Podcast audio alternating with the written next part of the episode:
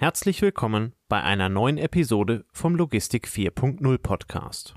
Unsere heutige Folge wird unterstützt von Zipment Express. Mit Zipment kannst du eilige Sendungen heute noch zustellen, auch auf langen Strecken. Einfach auf zipment.com slash podcast gehen und direkt online buchen. In 60 bis 120 Minuten ist deine Sendung dann abgeholt und geht direkt zum Ziel. Wenn du also einen Notfalltransport hast, einfach unter zipment.com slash podcast buchen. Zipment wird buchstabiert Zeppelin, Ida, Paula, Martin, Emil, Nordpol, Dora. Den Link findest du natürlich auch in den Show Notes. Wir bedanken uns ganz herzlich für die Unterstützung und jetzt geht es los mit der Folge. Moin Moin und herzlich willkommen bei einer neuen Folge vom Logistik 4.0 Podcast. Auch heute wieder mit dabei Andreas. Moin Moin. Namen Tobias, hi. Andreas, heute machen wir es mal total verrückt und ganz anders als sonst. Äh, heute darfst du das Thema mal vorstellen. Genau, wir haben, wir haben äh, ein sehr schönes Thema, skalierbares Warehousing für robuste Supply Chains. Wir hatten ja schon in den letzten Folgen immer wieder das Thema robuste Supply, Supply Chain. Das ist das, was momentan Logistiker umtreibt. Und heute haben wir dafür einen speziellen Gast, den Marcel Wollrapp ähm, von Spacefill. Herzlich willkommen, Marcel. Ja, moin, moin und guten Abend. Äh, ich stelle dich mal. Da bist, Marcel. Ich stelle dich mal ganz kurz vor und dann kannst du vielleicht noch ein bisschen was zu deinem Lebenslauf, zu deinem Werdegang erzählen. Ich habe hier stehen Ausbildung, ähm, zwölf Jahre bei Transporion. Nebenbei noch jede Menge, da kommen wir später nochmal zu. Und jetzt aber seit zwei Jahren Gesellschafter und Geschäftsführer von Spacefill. Willst du selber noch ein bisschen was im Detail dazu sagen? Ja, sehr gerne. Also freut mich erstmal, dass ich äh, mit dabei sein darf. Ähm, es ist sehr, sehr schwierig, immer über seinen Lebenslauf zu sprechen, aber im Endeffekt äh, finde ich es auch irgendwie spannend. Man kann selber ein bisschen reflektieren und äh, du hast gerade schon angesprochen, Andreas, zwölf Jahre Transporion äh, war doch eine sehr bewegte Zeit. Es waren sehr viele Stationen. Ich habe bei Transporion meine Ausbildung gemacht, was auch meine zweite Ausbildung war. Ich habe davor schon eine Ausbildung abgebrochen.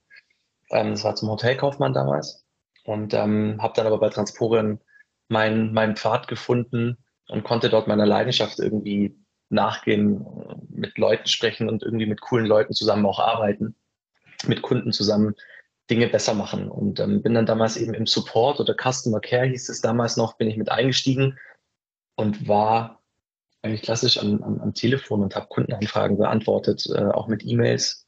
Damals gab es Transpore noch als Excel-Datei zum Runterladen das ist heute alles ein bisschen anders, ein bisschen moderner. Und es war auch schön, diese, diese Reise mitzumachen mit Transporion hin in die Cloud, hin zu wirklich skalierbaren Geschäftsmodell und ähm, bin dann über verschiedene Stationen irgendwann im Projektmanagement gelandet, durfte dann da irgendwann ein Projektteam mit aufbauen und leiten, ähm, bis ich mich eigentlich immer wieder über den Vertrieb so aufgeregt habe, weil ständig irgendwas verkauft wurde, was wir dann im Projekt nicht umsetzen konnten. Ähm, man mag es kaum glauben, aber das hat mich umgetrieben und ich war dann auch so unbequem, bis es dann irgendwann geheißen hat, dann mach's selber besser. Und so bin ich dann irgendwann in den Vertrieb gekommen, ähm, habe dann erst in der Dachregion angefangen, mittelständische Kunden zu gewinnen und das Ganze hat sich dann auch weiterentwickelt, bis ich dann am Schluss eben äh, für den globalen Ausbau der, der Enterprise-Kunden so gesehen verantwortlich war und habe dann aber im, im letzten Schritt nochmal bin so eher in den passiven Modus gegangen, in eine strategische Rolle und ähm, bin dann als Partnermanager nochmal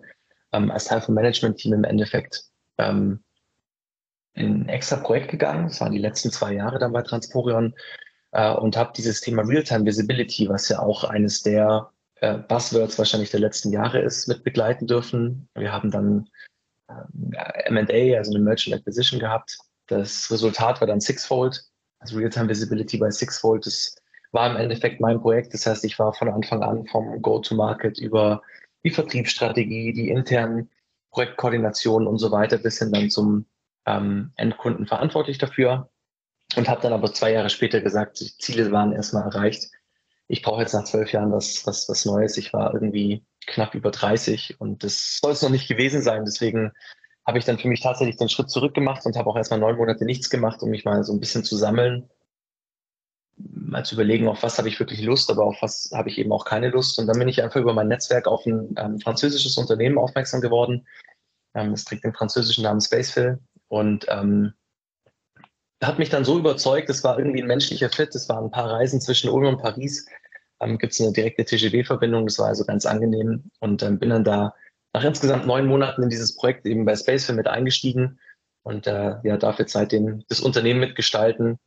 Ist eine sehr, sehr spannende Zeit, in der wir uns befinden und ähm, genau, so viel vielleicht mal ein paar Worte zu mir selber. Ja, sehr cool, sehr cool. Also das zwölf Jahre Transporion hört sich so linear an, aber jeder, der Transporion kennt als Transportplattform im Dachraum, ähm, da, da gab es den Begriff so Startup der Logistik äh, so gar nicht. Äh, da wart, wart ihr schon fünf Jahre, acht Jahre unterwegs. Ähm, der weiß, dass das kein, keine lineare Zeit gewesen sein kann. Ja.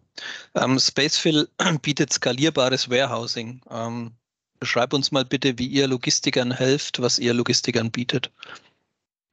Ja, also das, das Ganze ist im Jahr 2018 gestartet und 2018 war der Markt ja noch ein bisschen anders, als er heute war. Und ähm, wir haben Logistiker eigentlich dabei unterstützt, dass gerade Unternehmen, die saisonale Geschäfte, saisonale Kunden haben, da gibt's vier, fünf, sechs Monate, da ist die Hölle los. Dann gab's aber eben auch immer wieder die Phasen, da gab's einfach gewisse Freiflächen. Und äh, oft hat sich aber der Vertrieb nicht gelohnt, sprich diese, diese Freiflächen aktiv zu vermarkten.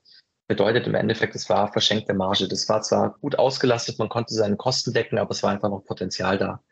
Und auf der anderen Seite gab es aber halt Industrieunternehmen und Industrieunternehmen haben in der Regel 100 Prozent ihrer Ware selber eingelagert, sondern es sind ja auch gebundene Fixkosten, die man hat, sondern Industrieunternehmen müssen ja auch flexibel sein. Das heißt, es gab immer wieder saisonale Überhänge, also Overflows. Und die Grundidee von Spaceware war, dass wir gesagt haben, wir bieten eigentlich beiden Seiten, also den Industrieunternehmen und auch den Logistikern, die Möglichkeit, da Angebot und Nachfrage zusammenzubringen.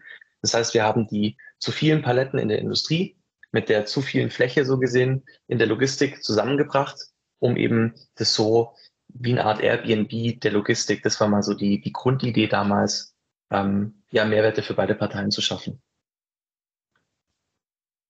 Sagst schon, es war, war die Grundidee, ähm, entstanden ist daraus aber ja dann mehr, oder, über die Zeit? Also ihr seid jetzt keine reine Plattform, wo ich nur 2000, 20.000, 100.000 Quadratmeter Fläche suche, sondern da ist schon noch mehr Leistung auch eurerseits mit verbunden, oder? Absolut. Also ich glaube, wir haben uns eigentlich jetzt in der Zwischenzeit in den letzten vier, bei fünf Jahren, ich glaube sogar zweimal eigentlich neu erfunden, weil wir festgestellt haben, ganz am Anfang war das nicht mal eine Plattform, sondern eine Telefonhotline. Ähm, dann ist eben die Idee entstanden, wir müssen das Ganze irgendwie digitaler gestalten und dann war eben dieses Airbnb für Lagerflächen. Wir haben das Ding aber voll gegen die Wand gefahren, weil einfach damals äh, noch nicht so das Verständnis da war, Logistik ist einfach viel komplexer als ein Hotelzimmer oder ein Apartment zu vermitteln. Es gibt Abhängigkeiten, Lebensmittel, Gefahrgüter und so weiter. Es war einfach nicht, nicht umsetzbar digital. Du hast immer irgendwie individuell noch den Menschen gebraucht. Und dann waren wir einfach an dem Punkt, wo wir gesagt haben, wir müssen das nochmal komplett überdenken. Wie können wir schaffen, den Menschen so zu entlasten, da wo es funktioniert und den Menschen aber halt auch da zu unterstützen in der Logistik, wo einfach notwendig ist. Du kriegst eine Person nie 100% wegrationalisiert. Das heißt, unser Ansatz war nicht, Personen zu ersetzen, sondern Personen einfach ein Hilfsmittel zu geben, um die Dinge zu automatisieren, die es geht, aber halt auch in dem Moment, wo Sachen schiefgehen und es passieren jeden Tag so viele Dinge, die schiefgehen, um halt ein vernünftiges Troubleshooting zu machen. Wir haben auch gesagt, wir wollen Kunden längerfristig binden und nicht nur einmal ein Problemlöser sein, dass eben einmal jemand eine Fläche sucht und wir bieten die Fläche oder eben umgekehrt, sondern wir wollten wirklich regelmäßige Mehrwerte stiften und das heißt, wir haben unsere Plattform dahingehend komplett umprogrammiert, dass wir wie so eine Art operative ähm, Connectivity-Plattform entwickelt haben. Das bedeutet, externe Lagerdienstleister, die eben nicht nur einen Kunden, also ein Mono-Warehouse haben, sondern Multi-Warehouses. Wir haben halt fünf bis zehn Kunden da drin stehen und jeder dieser Kunden kommuniziert auf eine andere Art und Weise. Beim einen Kunden muss sich der Logistiker auf eine Plattform einloggen, von dem anderen bekommen sie Excel-Spreadsheets einmal in der Woche mit einer Voravisierung den, der Folgewoche. Beim nächsten bekommen sie E-Mails. Also es ist alles sehr, sehr schwer und eigentlich möchte der Logistiker doch nur in seinem BMS oder in seinem LVS arbeiten, in seinem führenden System. Und so ist eben die Idee entstanden, dass wir gesagt haben, wir schalten uns als Connectivity-Plattform dazwischen. Wir verbinden uns direkt mit dem BMS oder mit dem Lagerverwaltungssystem. Und so kann der Logistiker, wenn eine Palette reinkommt, der scannt seine Palette. Im nächsten Moment haben wir diese Information bei uns auf der Plattform. Und auf der anderen Seite connecten wir im Endeffekt den Verlader. Und das Gleiche gilt halt für den Verlader auch. Ein Verlader hat in der Regel nicht nur einen externen Partner, sondern mehrere. Und das war so diese Grundidee, dass man eben diese manuelle Art der Arbeit, diese, diesen Zeitverzug, die ganzen teuren Fehler, die dadurch entstehen, dass wir die angehen. Und seitdem läuft's, hätte ich jetzt mal gesagt. Genau. Also es ist wie eine Echtzeitübersetzung zwischen den verschiedenen, ähm, wie du schon sagst, Warehouse-Management-Systemen oder was auch immer die verschiedenen Teilnehmer als ihre Arbeitsplattform sehen. Und diese Plattformen sind ja meistens für einen Betrieb gebaut, ne, für ein Unternehmen. Dass, dass, dass es da Angebote gibt, die über die eigenen Grenzen hinausgehen, das ist ja noch sehr, sehr selten. Ne? So Warehouse Management as a Service ähm, gibt es halt selten, ne? weil dafür ist die Anforderung zu speziell. Es ist halt auch so, dass ähm, man theoretisch für jeden Kunden sehr hohe IT-Aufwände aufbringen müsste, um das Ganze eben in Echtzeit zu digitalisieren und vor allem im Mittelstand. Und wir haben so einen großen Mittelstand in der Logistik in Deutschland. Es ist nicht die Kernkompetenz von den Unternehmen, äh, jeden Monat irgendwelche großen, fetten IT-Projekte umzusetzen. Und ähm, genau dabei wollen wir den Logistikunternehmen eigentlich unterstützen. Das heißt, unser Slogan ist so ein bisschen, dass wir, wir wollen die letzte Schnittstelle sein, die ein Unternehmen wirklich braucht, um mit all seinen Kunden oder eben für Industrieunternehmen die letzte Schnittstelle, die jemals braucht, um mit seinen externen Logistikpartnern zu kommunizieren. Und der, ähm, äh, sorry, da muss ich reingrätschen. Als jemand, der ja auch regelmäßig irgendwas mit Außenlegern zu tun hat, also ex äh, externen äh, Lagerkapazitäten, die ich brauche, kann ich das also echt nur unterstreichen, was du gerade sagst, Marcel. Ne? Ähm, man, man geht immer auf die Suche und man weiß, das ist zwar immer ein zeitlich begrenzter Horizont, sei es also sechs Monate, zwölf Monate, 24 oder auch länger, aber du stellst dir jedes Mal die Frage, wie verwalte ich die Bestände? Und kommst jedes Mal wieder dabei raus, naja, komm, dann machen wir eine Excel. Ne? Und selbst wenn du, selbst wenn du einen Zwei-Jahres-Kontrakt machst oder, oder, oder solche Geschichten, ähm, da halt eben dann überhaupt die Aufwände in der IT wieder freigespielt zu bekommen, ähm, äh, um halt eben dann eine Schnittstelle, eine simple Schnittstelle an, ans, ans WMS halt eben angebunden zu bekommen, da bietet ihr dann letzten Endes einen mega Mehrwert, wenn ich dann sage, ich bin der Tobias, ich komme vom Logistik-Podcast und ich möchte jetzt, keine Ahnung, Podcast-T-Shirts einlagern Ne, äh, geht zu euch und ich habe die Connectivity äh, halt eben zu verschiedenen äh, Lagerdienstleistern. Ich muss mir wirklich nur noch den Platz aussuchen, wo ich es hinstelle, weil ihr dafür dann halt eben letzten Endes sorgen könnt. Ähm, ich habe jetzt kein WMS, ne, aber dass theoretisch die Daten dann halt eben kämen. Ja, ich denke, das ist das eine. Und das andere ist ja auch, dass hast jetzt zum Beispiel zwei Jahreskontrakte angesprochen. Das ist ja Luxus. Heutzutage ist es alles so volatil oder es gibt so viele Schwankungen. Oft hat man halt einfach einen saisonalen Überhang für drei bis sechs Monate oder vielleicht auch noch mehr, das kann man ja oft gar nicht sagen. Das heißt, diese Flexibilität ist halt so ein Thema. Und wann fängt man an, Zehntausende von Euros in ein Schnittstellenprojekt zu investieren, wenn man gar nicht weiß, für wie lange brauche ich die Fläche überhaupt? Und die Grundidee ist im Endeffekt, dass man, man muss auch nicht mal eine Schnittstelle zu uns bauen. Man kann einfach innerhalb von einem Tag starten, man geht auf die Online-Plattform. Und das Schöne ist, die Logistiker, die sind bei uns schon verknüpft. Und man kann von einem Tag auf den nächsten eigentlich anfangen und halt auch wieder aufhören, wenn man es eben nicht mehr braucht. Und das ist, glaube ich, gerade die, die Besonderheit dabei, was die technische Komponente angeht. Wenn man mal auf die, also wir haben jetzt ein bisschen mehr drüber gesprochen, äh, über die Firmen, die was einlagern möchten. Jetzt gucken wir mal auf die Seite der Logistiker, wie du sagst, äh, die Freiflächen, die Lagerkapazität zur Verfügung haben. Also die haben schon den Vorteil, das habe ich jetzt verstanden, sie müssen sich nicht auf jeden Kunden einstellen. Ähm, Gibt es da noch weitere Vorteile? Ähm, ist es dann fast wie ein Selbstläufer? Greift ihr auch ein in die Vermarktung dieser Flächen oder ähm, was, welche Rolle übernehmt ihr da und was bleibt dann noch bei dem Logistiker, der 10.000 Quadratmeter übrig hat? Also wir haben so gesehen für den Logistiker zwei Vorteile. Ähm, wir bieten da mehrere Modelle an. Unser Spaceville Netzwerk, das ist eines unserer großen Dienstleistungen, so wie wir das nennen, das beinhaltet zwei Komponenten. Die erste Komponente ist, dass wir praktisch seine Flächen vermarkten. Ja, wir wissen, Industrieunternehmen, die suchen Fläche und wir schauen, dass wir passgenau die, die Flächen auch von dem Logistiker dran packen, weil wie oft werden Logistiker mit irgendwelchen Anfragen bombardiert, ähm, dann ist da eh nichts dahinter, dann sind es so allgemeine Anfragen oder je mehr man sich damit beschäftigt, umso mehr geht es ins Detail. Am Schluss passt es dann doch nicht, weil doch wieder irgendwas dabei ist, was nicht in dieses Lager geht. Und wir, wir filtern so gesehen schon im Vorhinein aus, machen wirklich eine komplette Qualifikation dieser Anfrage. Das also beim Logistiker, das ist ein riesen Vorteil. Wir sind wie so eine Art Spamfilter. Bei dem kommen nur relevante Anfragen an, die auch wirklich auf sein Warehouse passend sind. Das heißt, weil wir eben dieses Warehouse oder diesen Logistiker auch qualifiziert haben, wir wissen genau, wie viel Platz hat der, welche Gegebenheiten sind vor Ort, hat er Rampen, hat er keine Rampen, hat er ein Hochregal, hat er kein Hochregal, wie viele LKWs kann der gleichzeitig pro Stunde abfertigen. Das heißt, er bekommt von uns nur Anfragen, die auch wirklich für ihn relevant sind und interessant sind. Und auf der anderen Seite ist es auch ein Vertriebskanal. Also unsere Lösung ist für unsere Logistiker kostenfrei. Das bedeutet, wir erwarten auf der einen Seite, dass die Logistiker eben einen sehr guten Service äh, bieten und auch über unsere Plattform arbeiten. Wir verdienen unser Geld komplett mit den Industrieunternehmen. Das heißt, für die Logistik ist es kostenfrei. Sie bekommen kostenfrei vorqualifizierte Anfragen, die wirklich auf ihre Bedürfnisse passen. Und der zweite Vorteil ist, dass wenn wir nicht nur diese Vermittlung machen, also Angebot und Nachfrage zusammenbringen, sondern wir bieten auch die Möglichkeit, dass wir den 4PL-Contract übernehmen gegenüber dem Verlader. Das bedeutet, nicht jedes neue Projekt für den Logistiker bedeutet, neuen Kunden anzulegen, neue administrative Prozesse, Stammdaten anzulegen, jeweils individuelle Rechnungen zu schicken, sondern der Logistiker, der hat einfach nur einen Kunden, das ist Spacefill, dem schickt er einmal im Monat eine Rechnung.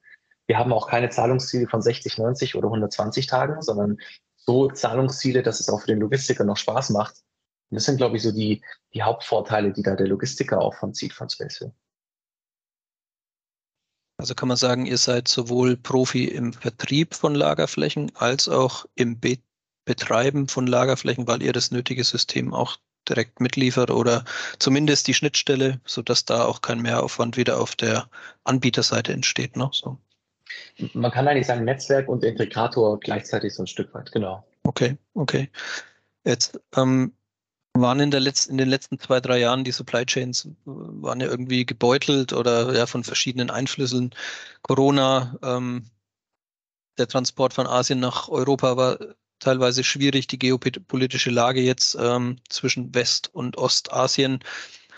Ähm, wir haben das Thema Nachhaltigkeit, was auf die Supply Chains wirkt. Ähm, das heißt, das Gesamtsystem, das Netzwerk wird immer schwieriger zu handeln. Gibt es bei euch da spezielle Monitoring-Tools, ähm, wo ihr euren Nutzern sowohl auf der Einlagerseite als auch auf der Anbieterseite vielleicht ähm, Kennzahlen bietet, damit die Entscheidungen um das Warehousing richtig getroffen werden können?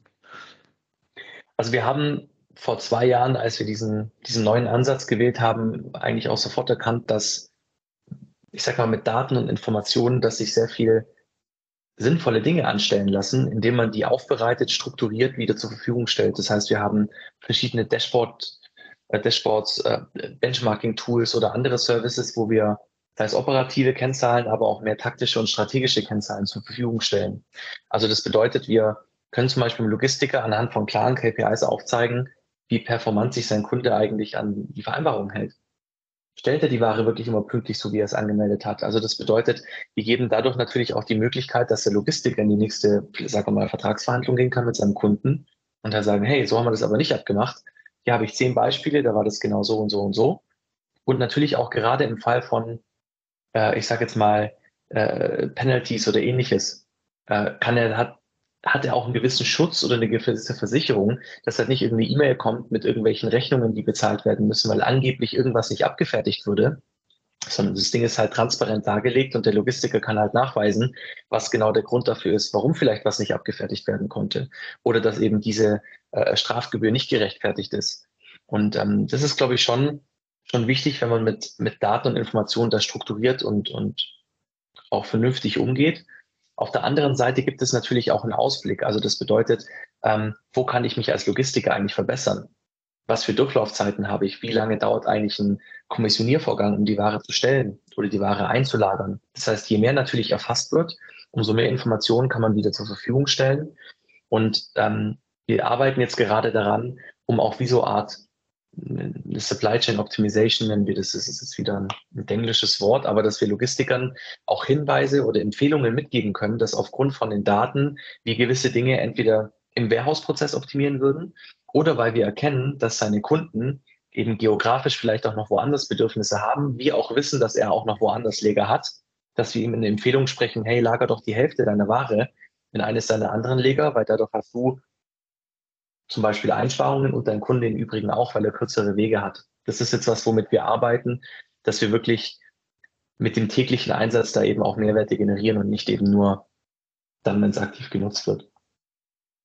Also von den KPIs, also wenn du Richtung Kunde denkst, ihr habt aber nicht jetzt den Transport mit bei euch abgedeckt, vermute ich mal, oder? Also ihr kommt so aus dem Lagerbestand und wie lang sind die durchschnittlichen Lagerzeiten und wo sind deine ABC-Artikel? Ähm, da könnt ihr wahrscheinlich sehr gut äh, Info geben. Oder geht ihr so weit und seht auch digital den Zustellprozess? Ähm, es kommt darauf an, ich würde sagen, in ungefähr der Hälfte der Fälle haben wir den Zustellprozess auch mit dabei, weil normalerweise die Logistiker, wo die Ware eingelagert wird, sich auch um den Transport kümmern. Also die Logistiker haben ja oft auch nicht nur eine Lagerfläche oder ein Warehouse, sondern haben auch einen eigenen Fuhrpark oder ein Netzwerk. Und wenn das natürlich der Fall ist, dann gibt es eben die Möglichkeit, dass wenn wir in die Systeme entsprechend integriert sind, dass die Informationen schon mitgegeben werden, dass wir also wissen, okay, die Ware soll dann und dann ankommen, die Ware ist angekommen. Das heißt, dieser, dieser Zustell oder dann auch der Transport im Outbound-Bereich kann mit abgebildet werden. Und wir, ich habe ja jetzt vorher während der Vorstellung meiner Vita auch so ein bisschen über meinen ehemaligen Arbeitgeber gesprochen. Es ist natürlich auch sehr, sehr spannend. Ich hatte da heute wieder ein Gespräch mit denen. Wir machen uns gerade Gedanken über verschiedene Partnerschaften, wie wir halt Informationen auch noch aus anderen Quellen zusammenbringen können, um halt da noch mehr Mehrwerte zu stiften. Also wenn es um Real-Time Visibility geht, dass wir halt unseren Lagerpartner bereits sagen können, wir wissen, der hat sich zwar um zwei Uhr angemeldet, wir wissen aber jetzt schon, der kommt erst um drei wegen der ETA. Und das sind natürlich Dinge, je mehr wir, mit je mehr Informationen wir unsere Plattform anreichern können, umso mehr Vorteile haben letztendlich die Teilnehmer auf der Plattform auch. Das hört sich mega spannend an, weil es ja dann Richtung Supply Chain Management as a Service geht, ne? So, also sozusagen, ne? Also von, vom, vom Lieferanten in dem Fall, wie du vorhin gesagt hast, Sixfold oder so, ähm, zumindest wahrscheinlich auf dem europäischen Niveau oder vielleicht sogar darüber hinaus, ähm, bis, bis zur Zustellung beim Kunden. Schauen wir mal. Also es ist ja auch so, dass ähm, wir mit unserer letzten Fundraising-Runde ja unter anderem äh, auch den Partner Maersk gewonnen haben. Maersk ist ja auch weltweit international tätig. Ähm, wir waren zum Glück in der Situation, dass wir uns ein Stück weit die Partner aussuchen durften. Natürlich war das jetzt kein Zufallstreffer, weil natürlich sind wir daran interessiert, die internationalen Zusammenhänge, die ja bestehen, die sind ja nicht nur auf dem europäischen Kontinent, sondern gehen ja auch darüber hinaus. Ist natürlich unfassbar spannend. Ob da jemals was wirklich Zählbares dabei rauskommt, weiß ich nicht. Das müssen wir sehen. Aber zumindest ist es schon so ein Stück weit die Hoffnung. Und ähm, man muss halt auch sagen, ähnlich wie bei ERP-Systemen ist es halt bei vielen WMS auch, dass wenn Logistiker halt mal ein individuelles Dashboard, ein Reporting, irgendeine Anpassung haben möchte und da halt ein großer Systemprovider drin sitzt, dann dauert es sehr lange, dann ist es sehr teuer, dann ist es sehr komplex. Und da sind uns die Logistiker halt auch sehr dankbar, dass wir halt relativ schnell und halt auch in den meisten Fällen kostenfrei, wir versuchen das so gut wie es geht, wirklich als, als zusätzlichen Service zu bieten, ähm, halt sehr, sehr zeitnah zur Verfügung stellen können und damit halt auch wieder Mehrwerte bieten, die halt klassische, alte, schwere Systemhäuser so gar nicht, gar nicht bieten können. Kann ich mir dann als User auch selbst meine Dashboards zusammenstellen, wie ich es aus anderen, sagen wir BI-Tools oder so gewohnt bin? Bietet auch sowas an? Noch nicht, aber das okay. ist gerade eines der Initiativen, weil wir erkannt haben, ich, ich würde jetzt mal sagen, die Dashboards und Reports, die wir haben, die entsprechen so den Industriestandards. Es ist noch ganz selten, dass ein, ein Kunde wirklich einen Standard-Report haben möchte, den wir noch nicht haben. Das war erstmal so der erste Schritt, unser Anspruch, dass wir den Industriestandard abdecken. Im nächsten Schritt wollen wir es tatsächlich so machen, dass wir mehr in die Konfigurierbarkeit für den Anwender gehen, dass du wirklich die individuelle Dashboards in Echtzeit konfigurieren kannst. Es dauert dann eine Minute, du pickst, klickst ein paar Häkchen, machst ein bisschen Drag and Drop und dann hast du dann individuelle Grafiken. Soweit sind wir noch nicht, aber das äh, ist sicherlich ein nächster konsequenter Schritt, wenn wir da weitergehen. Ähm, jetzt hast du ja gesagt, du warst vorher relativ lange bei Transporion, ähm, befindest dich jetzt seit einiger Zeit bei, bei Spacefill. Ähm, Andreas sagte es gerade, so die Einflüsse der letzten zwei, drei Jahre, die haben ja auch irgendwas mit dem kompletten Geschäftsmodell gemacht. Ne? Also einerseits war Lagerplatz mal ganz viel da, dann war wieder ganz wenig da. Ähm, das hat ja Einflüsse äh, gerade auf euer Geschäftsmodell. Ähm, wie habt ihr euch als, als, als Plattformmodell oder äh, generell als Anbieter über die letzten zwei Jahre ähm, wirtschaftlich angepasst und, und äh, verändert, so dass also immer noch der Mehrwert beim Kunden bleibt? Oder für den mhm. Kunden da ist, falsch formuliert. Also ich würde sagen, dass die letzten zwei Jahre Lagerplatz oder Lagerfläche wahnsinnig knapp wurde. Weil natürlich durch diese ganzen Störungen in den Wertschöpfungsketten, du hast vorher Asien angesprochen, ähm, die Schiffsverkehre, immer mehr und mehr Unternehmen wieder dahin gehen, dass sie in Europa zumindest auf dem Festland die Ware vorrätig haben möchten. Nicht komplett, aber es wird wieder mehr europäisiert, sage ich mal. Ähm, dazu braucht es natürlich mehr Fläche. Die Nachfrage ist also nach oben geschnellt, was uns in diese, ich nenne es mal, komfortable Situation gebracht hat, dass wir davor schon ein sehr gutes Partnernetzwerk hatten Wir konnten also Fläche anbieten, wo Unternehmen selber keine Fläche mehr anbieten konnten. Und das Schöne war, unsere Logistikpartner konnten wir dabei unterstützen, dass sie sich dann halt auch gute Kunden reingeholt haben und nicht irgendwelche ähm, windigen Unternehmer, die mit Corona mal schnell irgendein Geschäft machen wollten, am Schluss dann ihre Rechnungen nicht bezahlen konnten und ähnliches. Also für Logistik ist es ja auch sehr wichtig, dass man sich einen vernünftigen Kunden reinholt, wo man weiß, ich bekomme meine, ähm, meine Rechnungen pünktlich bezahlt. Man kann ordentlich miteinander kommunizieren. Und das war, glaube ich, für die Logistiker der Vorteil, dass bei immer steigender Nachfrage wir eben als sehr gute Filter agiert haben und eben für Industrieunternehmen wirklich die Flächen gefunden haben, die sie selber nicht gefunden haben. Und was dazu kam, ist, da kam dann irgendwann der Netzwerkeffekt. Große Konzerne haben bei uns angefragt, da ging es dann gleich mal um eine höhere fünfstellige Anzahl von Paletten. Die haben selber keine Flächen mehr gefunden. Die haben bei Unternehmen angefragt, die auch Premium-Partner bei uns sind und ein Premium-Partner von uns hat zum Kunden direkt gesagt, nee, tut mir leid, ich habe keinen Platz. Wir konnten dieses Lager freimachen, weil wir eben äh, ein sehr wichtiger Kunde für den Logistiker sind. Wir wussten, der hat noch woanders auch Warehouses. Houses. Wir wissen auch, dass die anderen Lagerhäuser noch ein bisschen Flächen frei hatten. Und da wir eben Top-Kunde sind, hat für uns unser Premium-Logistikpartner die Fläche freigemacht und der, der Konzern der ist leider noch kein Referenzkunde, deswegen darf ich ihn jetzt nicht beim Namen nennen, aber ähm, der hat dann innerhalb von einer Woche, es waren knapp 40.000 Stellplätze bekommen und konnte, konnte die einlagern. Und das war natürlich schon ein, ein USP, den wir bieten konnten. Da ist jetzt aber so dieser Tipping Point erreicht. Also das heißt, ähm, inzwischen ist es so, dass die Leger einfach voll sind und wir auch nicht mehr mit dem Fingerschnipp einfach irgendwelche Flächen herzaubern können. Wir haben uns dahingehend angepasst, dass wir uns eben geöffnet haben mit diesem Netzwerkmodell. Das bedeutet, wir müssen nicht mehr zwingend Vertragspartner sein, sondern wir haben gesagt, liebes Industrieunternehmen, wenn du einen Logistiker brauchst oder Fläche benötigst, dann helfen wir dir dabei und du kannst dir aussuchen, ob du mit, direkt mit dem Logistiker den Vertrag machst oder eben über uns. Oder du musst nicht mal Logistikfläche suchen, sondern du kannst einfach zu uns kommen mit deinem bestehenden Logistiknetzwerk und einfach nur unser Tool nutzen. Und das war nochmal dann so ein, so ein Game Changer, dass wir wirklich vom, ich nenne es mal, Logistikdienstleister ähm, hin mehr und mehr zur, zur Technologiefirma jetzt auch uns gewandelt haben. Das heißt, Industrieunternehmen kommen und sagen, ich habe schon zehn externe Partner, ich brauche nicht mehr Fläche, aber ich arbeite mit jedem von denen anders. Gerade Excel, vielleicht habe ich sogar zum einen eine Schnittstelle, aber ich habe nicht dieses eine Bild. 50 Prozent meiner Ware ist extern gelagert und ich habe eine Blackbox. Das ist eine Katastrophe. Ich mache so viele Fehler. Das kürzlich hat uns ein, ein, Industriekunde geschildert, dass er pro Jahr so ungefähr über 100 Millionen Euro Fehlerkosten hat, nur dadurch, dass er in der Blackbox sitzt. Er schickt LKWs durch die Gegend, die leer sind, um Ware abzuholen, die da gar nicht mehr steht. Also es ist wirtschaftlich eine Katastrophe und fürs Klima ist es auch nicht sonderlich förderlich.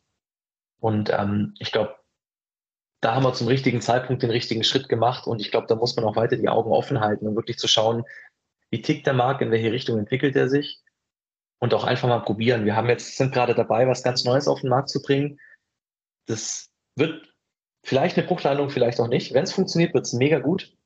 Und wenn es nicht funktioniert, haben wir es probiert. Und ich glaube, das ist halt wichtig, dass gerade in solchen Zeiten, dass man weiß, was ist seine Kernkompetenz, aber dass man auch äh, erfinderisch bleibt und immer wieder neue Dinge probiert und auch mal ins Risiko geht. Das heißt, ihr habt die Zeit eher als Chance begriffen, ähm, habt euch auf das, was du gerade gesagt hast, die Kernkompetenzen ähm, äh, fokussiert und habt daraus dann halt eben der Situation angepasste Mehrwerte für eure Kunden ähm, dann geliefert. Äh, du sagtest gerade, ihr habt euch dann eher zu einem Technologieunternehmen äh, äh, entwickelt, was heute ähm, letztendlich ein ganz, ein ganz anderes Unternehmen nicht ist als, als vor drei, vier Jahren, aber halt eben einen ganz anderen Fokus hat. Ähm, wenn du, wenn du so ganz schnell eure Alleinstellungsmerkmale runter, äh, runterrattern müsstest, was, was, was hebt euch vom Markt ab?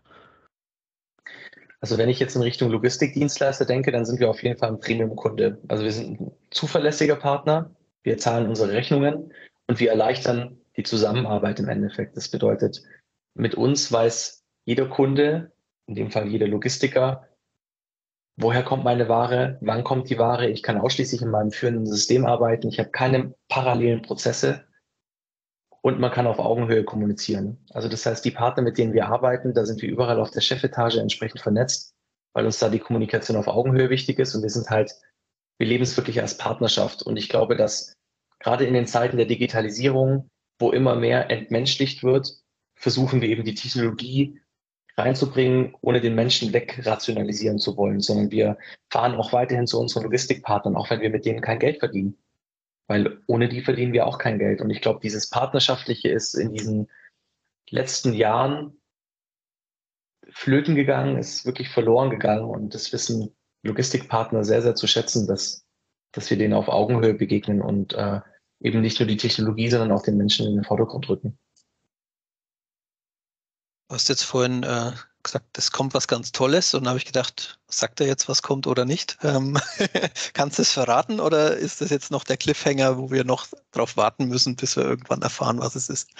Ich, wir haben den kritischen Punkt noch nicht überwunden, äh, ah, okay. wo wir noch nicht hundertprozentig sicher sind. Deswegen, ich habe es ehrlich gesagt gehofft, dass ich es heute schon announcen kann, aber äh, leider bin ich noch nicht ganz so weit.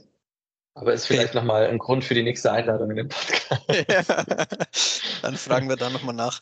Ähm, aber nein, so, ja. so, ein bisschen, ähm, jetzt, jetzt haben wir stark in die, in die Vergangenheit geguckt. Äh, wenn wir jetzt ein bisschen in die Zukunft gucken, ne? das Wort Rezession äh, wird immer häufiger verwendet. Ähm, die, die Firmen schnallen die Gürtel enger, kann man sagen. Äh, wie siehst du euch in diesen Zeiten? Ihr kommt jetzt eigentlich ja in der Entwicklung aus einer anderen Zeit, ne, wo der Bedarf einfach nach Dienstleistung da war. Wie, wie siehst du euch gerüstet für, für eine wirtschaftlich etwas schwierigere Zeit? Ich glaube ehrlich gesagt, dass die Nachfrage nach der Dienstleistung nie höher war als jetzt und er auch weiterhin steigen wird, weil ich glaube ehrlich gesagt, dass in, in Zeiten von Rezessionen oder Wirtschaftskrisen oder schwierigen Zeiten generell ist gerade die Dienstleistung eigentlich die wichtigste, weil jeder muss eben den Gürtel enger schnallen.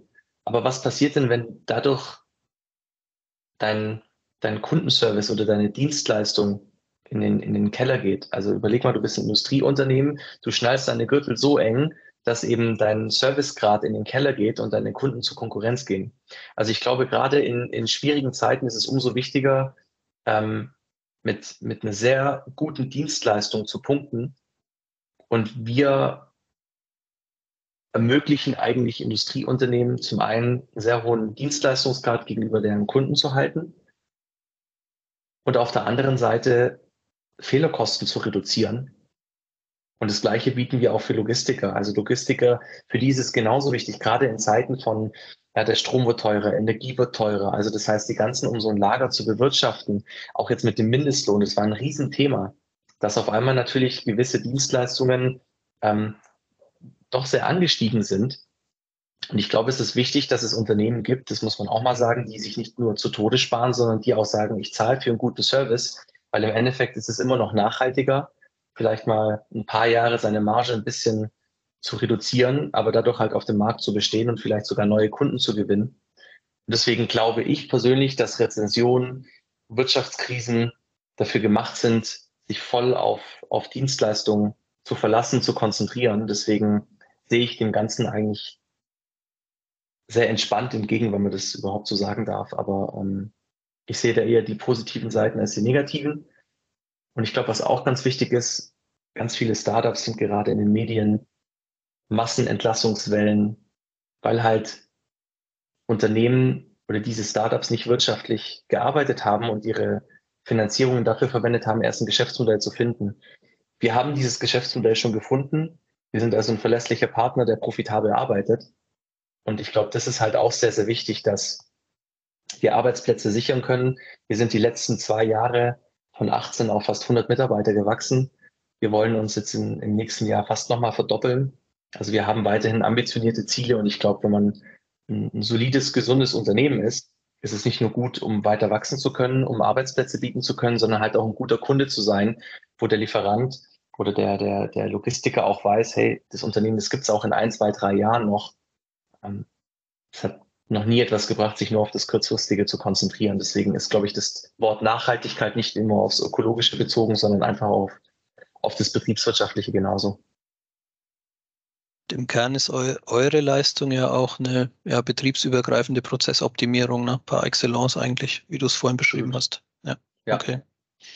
Das heißt, der, der Bedarf wird da in schwierigen Zeiten eventuell sogar höher, als wenn überall Milch und Honig fließen und ähm, ja, sagen wir mal, man mit, mit, diesen, mit diesen Verlusten lebt, wie du es vorhin auch erwähnt hast. Ne? Wenn ich da solche Beträge abschreibe im Geschäft, da ist natürlich viel zu holen. Mhm. Ja.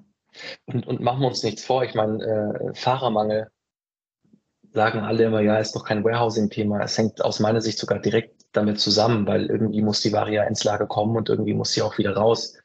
Und ich glaube, dass in Zeiten von dem Fahrermangel, wo wir erst die Spitze vom Eisberg sehen, das Thema Warehousing eigentlich das Thema der nächsten zehn Jahre wird. Wenn du dann deine Warehousing-Strategie nicht im Griff hast, wenn, wenn du da keine, keine robusten Prozesse hast, wie wir ja in der Einleitung auch gesagt hatten, dann, dann hast du echt ein Problem. Man muss sich versuchen, unabhängiger von Transporten zu machen, weil es ist nicht nur so, dass der Transport teurer werden wird, sondern es wird mehr darum gehen, überhaupt noch Kapazität zu bekommen.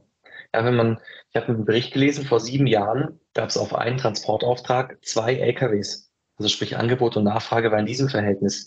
Wenn sich der Markt so weiterentwickelt wie jetzt, dann gibt es in drei Jahren auf zwei Transportaufträge nur noch eine Lkw-Ressource. Und das ist halt katastrophal. Das heißt, es geht gar nicht mehr darum, dass man nur extrem viel mehr Geld zahlt, sondern man muss froh sein, wenn man überhaupt noch Transportressourcen bekommt. Die Lücke an diesen fehlenden Lkw-Fahrern wird ja immer größer. Und ich glaube nicht, dass Deutschland das erste Land sein wird, das der Vorreiter im autonomen Fahren sein wird, nicht wegen der Technologie, aber ungefähr wegen allem anderen Infrastruktur, Gesetze, Versicherungen und so weiter. Und ich glaube, da wird Warehousing und vor allem dezentrales Warehousing eine sehr, sehr große Rolle spielen, um eben kurze Wege zu haben, sich etwas unabhängiger auch vom Transport machen zu können, weil es gar nicht anders geht. Und ich glaube, dass äh, wir da mit unserem Modell äh, genau eigentlich die, die passende Lösung dafür haben werden. Hm. Wir hatten es gerade äh, jetzt in der vergangenen Woche in den, in den News, ne? Ähm, da hatte, glaube ich, äh, Christoph darüber äh, berichtet, ähm, dass dieser Fahrermangel halt eben auch zunehmend ein wirtschaftliches äh, Thema wird, was, was aktuell, glaube ich, mit 10 Milliarden Euro oder so in Deutschland pro Jahr ähm, äh, sich aufaddierend halt eben äh, zu Buche schlägt und das irgendwie zur Zeit, glaube ich, ich glaube, 20.000 Fahrer pro Jahr fehlen. Ähm, das, ich weiß nicht mehr ganz genau, von wem die Studie kam, aber dass halt eben dieses autonome Fahren zumindest auf, auf öffentlichen Straßen wahrscheinlich nicht die Entlastung sein wird. Ne? Und dann, dann passt das ja wieder genau ja, wie die Faust aufs Auge, so wie du es sagst, dann, dann geht man halt eben hin und, und nimmt halt eben den, den zuverlässigen Partner heute mit dem etwas höheren Preis als Investition in die Zukunft, um halt eben da genau dann die Kapazität zu haben, ähm, in einem vermutlich deutlich engeren Markt 2024, 2025, ich weiß es nicht. Ja, es ist ja, ich muss jetzt auch gestehen, ich weiß nicht, wo genau die Zahl herkommt, deswegen stelle ich sie mal mit einem Fragezeichen dahinter, aber ich habe erst kürzlich gelesen, dass über 80 Prozent der deutschen Lkw-Fahrer älter als 55 sind. Also man muss jetzt kein Genie sein, um zu erkennen, dass da wie so eine Art Tsunami-Welle auch erst noch auf uns zurollt. Und es geht da darum, dass man sagt, man möchte einen zuverlässigen Partner haben, der auch wirklich vielleicht so ein bisschen höheren Preis die Dienstleistung bringt. Das hört sich erstmal so banal an, aber der Grund dahinter ist, der Endkunde, sagen wir mal zum Beispiel der, der Handel, wenn man jetzt Getränkeproduzent ist zum Beispiel, ja, der Handel wird am Schluss dort die Getränke beziehen, bei dem Produzenten, der am flexibelsten reagieren kann, der am zuverlässigsten die Regale am nächsten Tag wieder füllt. Und wenn es halt im Notfall ein paar Cent mehr kostet, kostet es halt ein paar Cent mehr, aber die Regale sind voll. Das heißt, es ist wirklich im Endeffekt fast schon wie eine Art Versicherung oder erstmal noch eine Vorsorge. In fünf Jahren ist es dann eine Versicherung, ähm, um, um zukunftsfähig zu bleiben. Und ich glaube, das ist schon ein Thema, wo jetzt immer mehr und mehr Unternehmen erkennen, man muss in die Supply Chain Geld investieren. Logistik ist eben keine Kostenstelle mehr, sondern es ist wirklich ein Investment, das, Gesicht zum Kunden. Und ich glaube halt, dass da viele Jahre an ganz vielen Stellen viel versäumt wurde.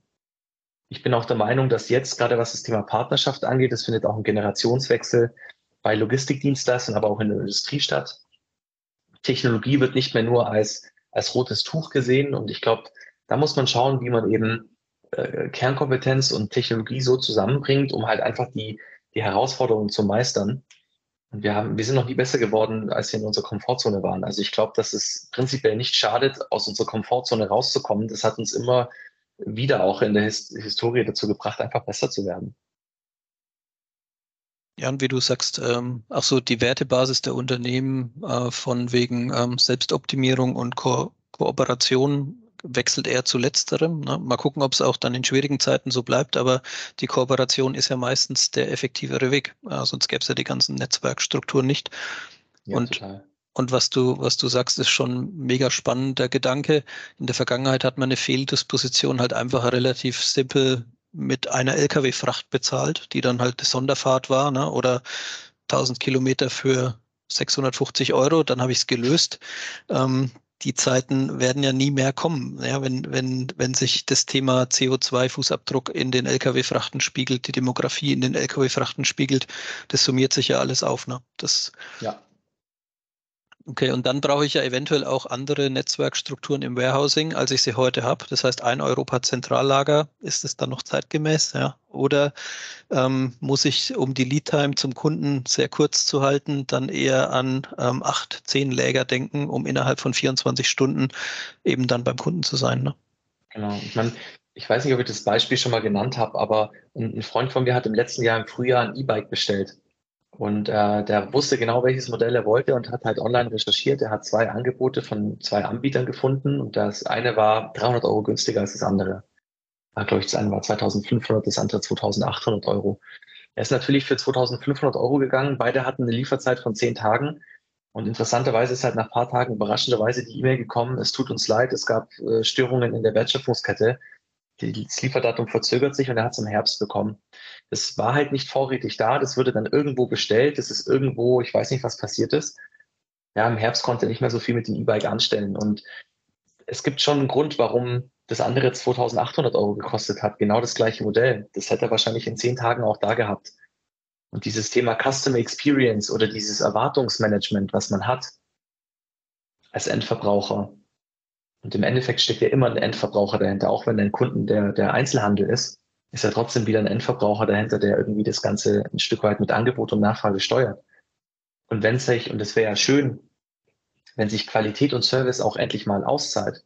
Also es war ja lange so, Geiz ist geil und all diese Marketing-Sprüche, ich weiß gar nicht, ob ich das hier so sagen darf, aber das ist ja, ist ja sinnbildlich für das Mindset, vor allem der Deutschen, vor allem der Schwaben, ich komme ja aus Ulm, ähm, und da muss man schon aufpassen, äh, wenn halt ein, eine Spedition auf drei, vier Prozent Marge fährt oder Logistikpartner halt einfach so eng gestrickt sind, das funktioniert nicht mehr. Und es ist gut und wichtig, dass Leute verstehen, was der eigentliche Wert ist von einem Produkt, das im Lager steht, dass Logistik ähm, systemrelevant ist, um, um dieses Schimpfwort mal zu verwenden. Ähm, ohne Logistik geht's halt nicht. Und die Logistik hat einen Preis und es waren bis dato immer die Logistiker, die das Ganze irgendwie ausbaden mussten. Die waren ganz am Ende der, der Nahrungskette so gesehen. Und es wird nicht mehr funktionieren. Und ähm, da muss man sich an höhere Preise gewöhnen. Und ich finde es ehrlich gesagt gut, weil irgendjemand zahlt immer dafür. Und ich finde, es ist besser aufgehoben, wenn man sagt, jeder trägt seinen Teil dazu bei. Auch der Endverbraucher zahlt mehr. Und so lohnt sich das aber dann halt für alle, weil halt Dienstleistung und Service einfach Geld kostet. Also vielleicht geht man dann ja auch bewusster mit den Ressourcen um, ne? wenn was nichts kostet, da brauche ich auch nicht drauf achten und kann es verschwenden, in Anführungsstrichen. Ähm, aber ja, also wird, wird, wird so sein, wird sich in die Richtung entwickeln und wird dann einen anderen Stellenwert bekommen und dann macht es halt auch Sinn, sich da ähm, ja, sehr zielgerichtet Gedanken zuzumachen. Also vielen Dank. Ne? Ich empfinde das jetzt als sehr viel Input, was der auch gibt, so an Gedanken und als, als ehemaliger Transportler und vorher so ein bisschen im, im Lager. Ähm, jeder hat sein Selbstverständnis, was welchen Anteil an der Wertschöpfung hat. Und die Transportler hatten in der Vergangenheit schon auch immer ähm, ja, einen großen, großen Einfluss auf zum Beispiel das Warehousing selbst. Ne? Man hat es stark an Transporten ausgerichtet. Wenn es da natürlich Ver Veränderungen in der Struktur gibt, dann hat es auf die Logistik in Summe nochmal massiv Einfluss, weil dann auf einmal der Standort nochmal eine ganz andere Rolle spielt. An, an der Stelle vielen lieben Dank ähm, für, für die Antwort deiner Frage. Ich glaube, das, was du am Ende gesagt hast, ist ähm, ist ein spannender Gedanke, den man mal spinnen kann. Während du so erzählt hast, habe ich mir gedacht, ja klar, das, das liegt alles so offen auf der Hand, das ist so logisch, das, das müssen wir machen. Auf der anderen Seite weiß ich nicht, ob wir in, in der Kürze der Zeit halt eben den Kulturwandel dann in unserer Gesellschaft halt eben auch hinbekommen. Ne? Das ist, äh, wenn, wenn, wenn große Kaufhäuser, um dich zu zitieren, äh, oder das, was du gesagt hast mit Geiz ist geil und, und äh, solchen Dingen halt eben werben, hast du das halt eben als Kultur in der Gesellschaft eben auch drin. Und ich glaube, das ist die große Herausforderung, ähm, die na, die Menschen nicht zu drehen, das ist falsch formuliert, aber da halt eben ein, ein anderes Werteverständnis reinzubringen. Unter anderem, weil halt eben nicht mehr jede kleine Plastik, äh, jedes kleine Plastikentchen aus China kommt, ähm, sondern halt eben ganz anders, äh, in einer ganz anderen Qualität gefördert wird. Ich, ich glaube, es geht auch so ein Stück weit ums Bewusstsein einfach. Also ja. ähm, es gibt inzwischen, gerade während Corona, sind so viele tolle Dokumentationen auch entstanden, wo Personen einfach auch mal einen, einen Hintergrundblick bekommen können, was bedeutet eigentlich Logistik. Es geht auch weiter bei Paketbooten. Ja, was, was, wie da mit Paketbooten umgegangen wird und dann wird am Schluss alles umsonst zurückgesendet und so weiter und so weiter. Es, es gibt irgendjemanden, der in der Wertschöpfungskette immer ähm, darunter leidet. Und ich glaube, je mehr man das Ganze ins Bewusstsein schafft, umso vernünftiger kann man auch, kann man auch damit umgehen, das ist keine Garantie. Aber im Endeffekt, ähm, ja, sind es halt doch auch nur Menschen. Und ich glaube, viele haben die Dinge für selbstverständlich genommen. Mein Paket kommt. Man hat ja auch immer den Anspruch, alles noch besser, noch schneller zu haben, noch günstiger. Und irgendwann geht es halt nicht mehr. Und ich glaube, dass in Zeiten von steigender Nachfrage, sinkendem Frachtraum. Also irgendwann geht diese Rechnung nicht mehr auf, das geht ja gar nicht. Und ähm, ist ja schon mal schön, dass das Thema Fahrermangel in der Gesellschaft akzeptiert wird. Ja, vor zehn Jahren war uns drei vielleicht klar, die aus der Branche kommen, dass es ein Thema wird oder sogar schon ist. Heutzutage ist es auch in der Gesellschaft angekommen. Und dann hat man vielleicht auch irgendwann mal ein Verständnis dafür, warum sich zwei LKWs auf der Autobahn überholen und halt zwei Minuten dafür brauchen. Weil halt jede Minute zählt, weil dünne Margen da sind und irgendwo dieses Gesamtverständnis, dieses Gesamtbewusstsein, finde ich, äh, ist schon sehr wichtig, ähm, um das Ganze auch im Laufen zu halten. Ja, cool. Ähm, dann sind wir mit dem, mit dem Hauptteil durch. Ähm, dann biegen wir so ein bisschen was äh, zu deiner Person ab. Ähm, das machen wir zum Ende des äh, äh Podcasts immer ganz gerne, um einfach so ein bisschen auch äh, über den Marcel äh, im heutigen Fall zu sprechen. Ähm, in, der, in der Einleitung sagte Andreas, ähm, na, der Lebenslauf sieht erstmal sehr geradlinig aus. Ähm, wenn man da ein bisschen hinterleuchtet, dann, dann ist er das zwar immer noch, aber er hat halt eben immer so eine leichte Wellenbewegung ähm, an der Stelle. Da, da finden sich also spannende Sachen wie eine Ausbildung zum Hotelfach, äh, Fließbandarbeiter, Fußballschiedsrichter, Ehrenamt in der Jugendbetreuung, äh, Abteilungsleiter äh, beim Fußball, äh, Gründer von Item Collector. Das musst du gleich mal erklären, was das gewesen ist. Ähm, Warum, warum glaubst du, bist du der erste Gast bei uns im Podcast, der diese Lebenslaufelemente, äh, so hat das äh, Andreas da reingeschrieben, ähm, bei sich in den Arbeitsstationen bei Xing darstellt? Boah, das ist eine gute Frage. Ja, ich kann vielleicht dann noch dazu sagen, äh, Marcel, äh, in der Vorbereitung gucken wir uns jeden Gast an LinkedIn Xing und da spürt man eher die Tendenz zu bügeln, ne? zu glätten, zu zu beschönigen, wegzulassen, wenn man okay. mal eine Sackgasse gelaufen ist und wieder raus. Also muss keine Sackgasse sein. Nur bei dir war es das erste, also bei dir war es das erste Mal, dass ich einen Lebenslauf gefunden habe und jetzt haben wir ja bei 170 Folgen auch schon ein paar Gäste gehabt, ähm, wo ich, wo ich, sage ich mal, nicht berufliche Elemente im Xing gefunden habe. Ne? So, also dieses ähm, Ehrenamt in der, in der Jugendbetreuung, ähm, ist man eine Firma zu gründen und dann irgendwann sie wieder abzugeben oder es war nichts, das findet man schon, weil es noch mit Beruf zu tun hat. Aber bei dir ist mehr drin, bei dir ist eigentlich dein, dein Leben da drin abgebildet. Ne? Und das war so für mich was, wo ich gedacht habe, Mensch, äh, müssen wir mal drüber reden. Ähm, warum hast du das gemacht oder warum, ähm, ja, wie siehst du das selbst? Ähm, wie siehst du das jetzt, wenn du Geschäftsführer, Gesellschafter bist und gehst da trotzdem sehr transparent mit um? Also die Transparenz hatte ich jetzt im Gespräch schon oft erkannt. Auch die grundsätzliche Empathie für alle im Netzwerk Beteiligten, ne, die ist bei dir ganz stark zu spüren. Ähm, wie, wie, siehst du dich da selber? Wie, wieso, wieso lässt du das nicht weg? Ne? Würde vielleicht ein Coach sagen, der dich noch besser darstellen will in der Außendarstellung? Ob es dann so ist oder nicht, sei jetzt mal dahingestellt. Vielleicht ist sogar das das Problem, warum muss es besser sein oder was ist besser? Ich glaube im Endeffekt, und ich versuche das zum Beispiel auch, wenn wir, weil wir eben weiter wachsen, ja auch nach den richtigen Profilen schauen, wer passt in unser Team. Ich kann ehrlich gesagt diese Geradlinigkeit nicht ausstehen. Also ich glaube ehrlich gesagt, dass Ecken und Kanten, also wir haben die erstmal alle. So, und dann frage ich mich, warum hat sie mal nötig, die wegzukaschieren oder auszubügeln? Das ist so das eine. Und zum anderen, wir sind ja nicht nur Berufsmenschen wir sind ja, oder Berufstätige, wir sind ja im Endeffekt Menschen. Und ich persönlich bin immer der Meinung, dass man auch als Arbeitgeber je nach Möglichkeit versuchen muss, jedem Arbeitnehmer so gut wie möglich sein, sein Privatleben mit zu oder vereinbaren zu lassen. Und deswegen ist automatisch das Privatleben oder der Mensch dahinter spielt eine Rolle.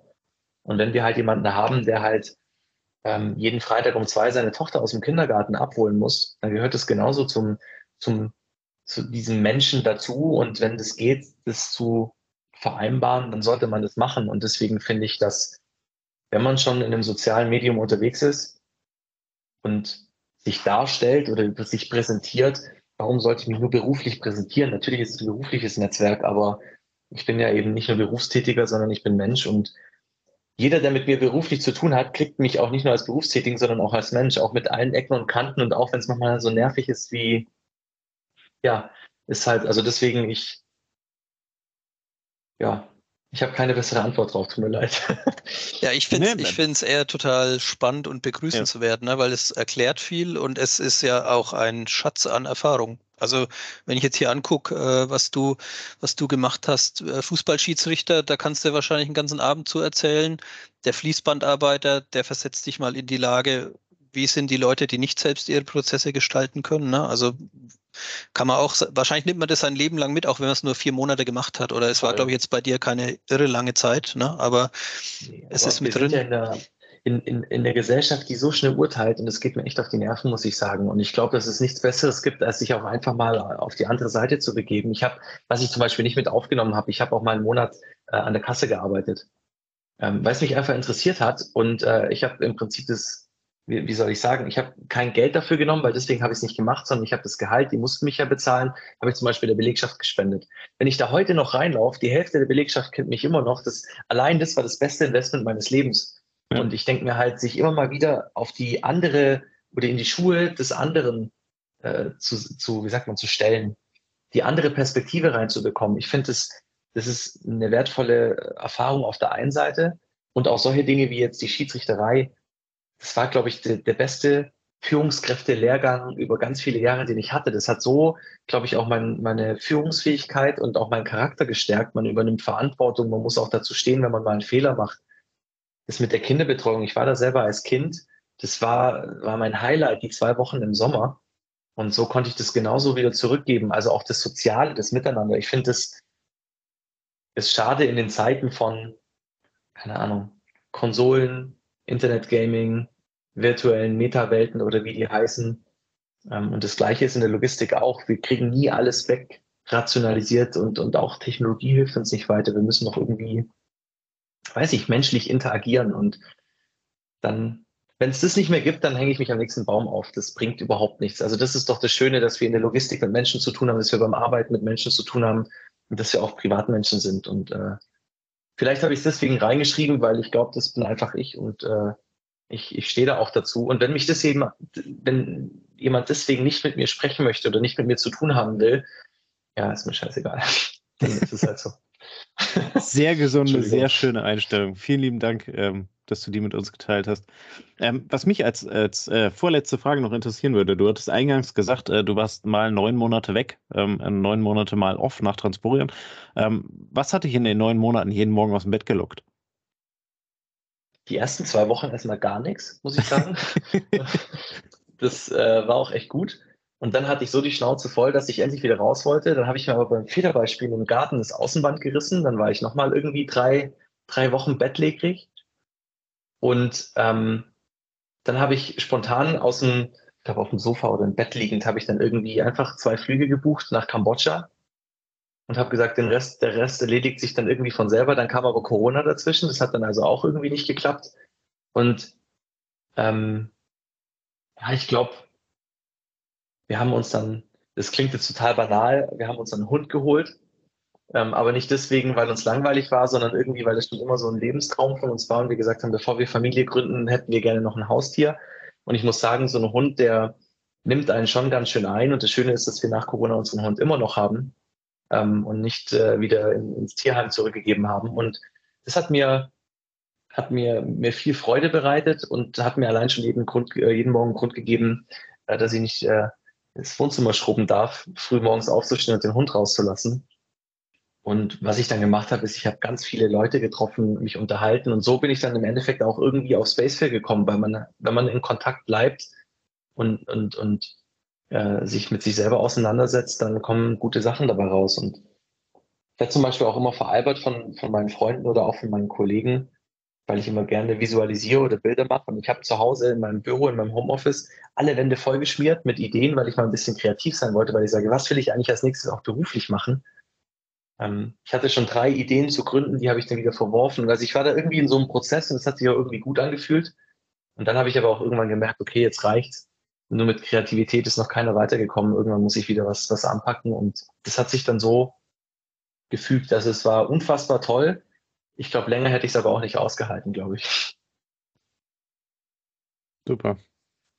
Ja, vielen lieben Dank fürs Teilen der Erfahrung. Ähm, dann kriegst du noch unsere letzte obligatorische äh, Frage ab, die jeder Gast bei uns im Podcast beantworten muss. Na, muss er nicht, aber wir freuen uns, wenn du es tust. Schauen wir mal. genau. Und zwar ist die Abschlussfrage: Welches Buch, welcher Film, welches, äh, welcher Podcast oder irgendwelches äh, andere Medium ähm, hat dir die Inspiration ähm, gegeben, ähm, deinen Weg zu gehen, so wie du ihn bisher gegangen bist, oder gibt dir aktuell die Inspiration, den Weg so weiterzugehen? Hast du da irgendeine Quelle, die du mit unseren Hörern teilen magst? Ich glaube, ich kann gar nicht die eine Quelle teilen. Ich glaube, dass so ein Prozess immer wieder, auch das ist nicht geradlinig. Also ich glaube, es gibt ganz viele tolle Bücher, die es gibt. Aus jedem von denen habe ich was gelernt. Ich glaube, das, was ich, eines der Bücher, wo ich am meisten für mich mitgenommen habe und immer noch davon zehre, ist die 1%-Methode. Hm. Das kann ich nicht mal auswendig, von wem die war, aber was ich daran James faszinierend finde, ist, ja, genau, genau. Und das Buch ist halt total genial, weil eben nicht alle immer geblendet von Social Media denken, okay, man muss den großen Schritt machen und wenn ich in einer Woche kein Sixpack habe oder wenn ich in einer Woche kein erfolgreicher Geschäftsmann bin, dann ist mein Leben schlecht, sondern diese 1%-Methode, äh, da geht es viel um Gewohnheiten. Wie schafft man sich selber gewisse Dinge einfach nicht als To-Dos oder nicht als Last sich zu, zu sehen, sondern einfach in seinen Alltag zu integrieren, Spaß daran zu haben und eben in ganz kleinen Schritten immer wieder die Dinge, um immer wieder ein bisschen besser zu machen. Und das finde ich eine unfassbar tolle Methode, die er nicht unter Druck setzt. Gerade wenn man nach außen immer so toll aussehen muss und immer erfolgreich sein muss, glaube ich, ist das mit was mich am meisten geprägt hat, zumindest so würde ich sagen. Und Podcast-mäßig habe ich zwei Podcasts. Da habe ich einmal Lanz und Brecht äh, und äh, Fest und Flauschig von äh, Olli Schulz und Jan Böhmer. Oh ja. Mhm. Ähm, weil die beiden sind so gegensätzlich und trotzdem äh, kann ich aus beiden ganz viel mitnehmen. Das heißt, damit vertreibe, vertreibe ich so meine Zeit. Ähm, wenn ich, wenn ich, wenn ich Podcasts höre. Was ich aber toll finde, ist, dass immer mehr fachliche Podcasts dazukommen. Ich habe nicht jede Folge von euch gehört, muss ich sagen. Aber als wir die ersten Kontakte haben, habe ich auch ein paar reingehört und ähm, ihr seid auch inzwischen in meiner Favoritenliste. Ich bin aber noch nicht so, dass ich sage, ich bin Stammhörer, aber ich glaube, ich bin auf einem guten Weg dahin zumindest. Ja, vielen lieben Dank an der Stelle. Ähm, wir haben ja ein bisschen was vorproduziert für die nächsten neun Monate, wenn du mal wieder äh, frei haben musst. Da kannst du dann ein bisschen nachholen. Ich hoffe noch nicht, aber. ja, wir machen weiter. Nein. Ja, super. Äh, wir packen die beiden äh, äh, Quellen oder die drei Quellen, die du gerade gesagt hast, äh, unten in die Shownotes. Vielen lieben Dank fürs Teilen.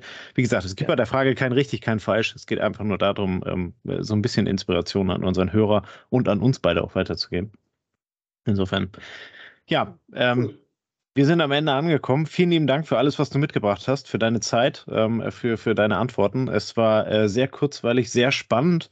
Ähm, wir sind sehr viel vom Skript abgewichen. Es gibt kein Skript bei uns, es gibt so fünf Leitfragen, die wir drin haben. Da haben wir dann aber halt immer doch sehr viel abgebogen, ähm, was ich sehr spannend fand, um einfach so ein bisschen über dich und über, auch über Spacefill und die, die Entstehungsgeschichte ähm, halt eben ähm, äh, zu erfahren. Insofern super interessant. Vielen lieben Dank dafür. Ja, danke und, euch. Hat sehr viel Spaß gemacht. Ja. Ja, ähm, und wenn du dann den, den Teaser irgendwann nochmal bringen möchtest, dann machen wir die zweite Folge. Da meldet sich dann einfach, das kriegen wir hin. Und ähm, ja, bis dahin wünschen wir euch, lieben Hörern, ähm, vielen Dank fürs Zuhören und wünschen euch einen schönen Freitagabend. Bis dahin und bis dann. Ciao, ciao. Servus. Ciao.